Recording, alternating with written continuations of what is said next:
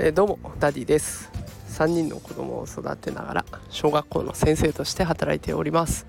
このラジオでは子育てや教育を楽にできるそんなヒントを毎日お送りしております、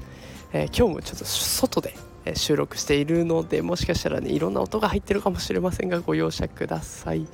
さあ今日のテーマはですねゲーム化宿題を楽しむ子は最強というテーマでいきたいと思います。あの私常日頃ねやっぱり楽しんでいる人は最強だよなっていうふうに思ってるんですね。でまあそれをやっぱり証明してくれるような事例が1個ありましたので紹介します。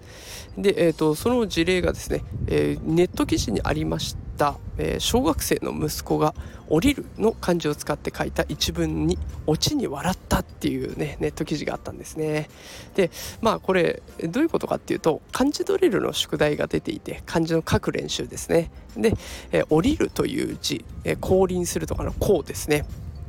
で、えー、その漢字を使って、まあ、文章を書こうという部分がありました。でお手本も示されてるんですね。停留所でバスを降りるとかっていうこう例文があるんですけれども、まあ、その子はね、え、そこの文章作りのところでオリジナルの文でこんな文を作りました。天使が降りてきたと思ったらカラスだった。ね。まあ、これ面白いかどうかは別としてねこれ書いてる本人は絶対すっごく楽しんでやってるわけですよ。でこんな風にこう自分の中で楽しみながらやっているものって絶対頭をフル回転させてるはずなんです。天使とカラスをこう対比的に描こうとかって思ったら天使に対してどんなものがいいかな。普通だったら悪魔って書くよなでも悪魔じゃ面白くないからカラスって書こうかなとかっていろいろ考えるわけですよね。でこの何気ない文なんだけどこうやって考えることがすごく大事で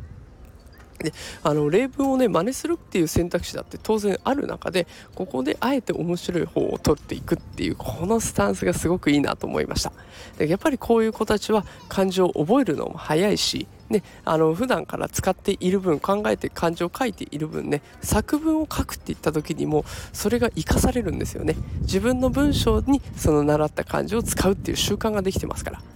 えー、ぜひねこうやって楽しみながら宿題も勉強もやっていくっていう習慣を子どもたちにもつけていきたいなというお話でございました。子育てのヒントになったら嬉しいです。ということで今日も聞いてくださってありがとうございました。また明日も放送しますのでよかったら聞きに来てください。それではまた明日会いましょう。さようなら。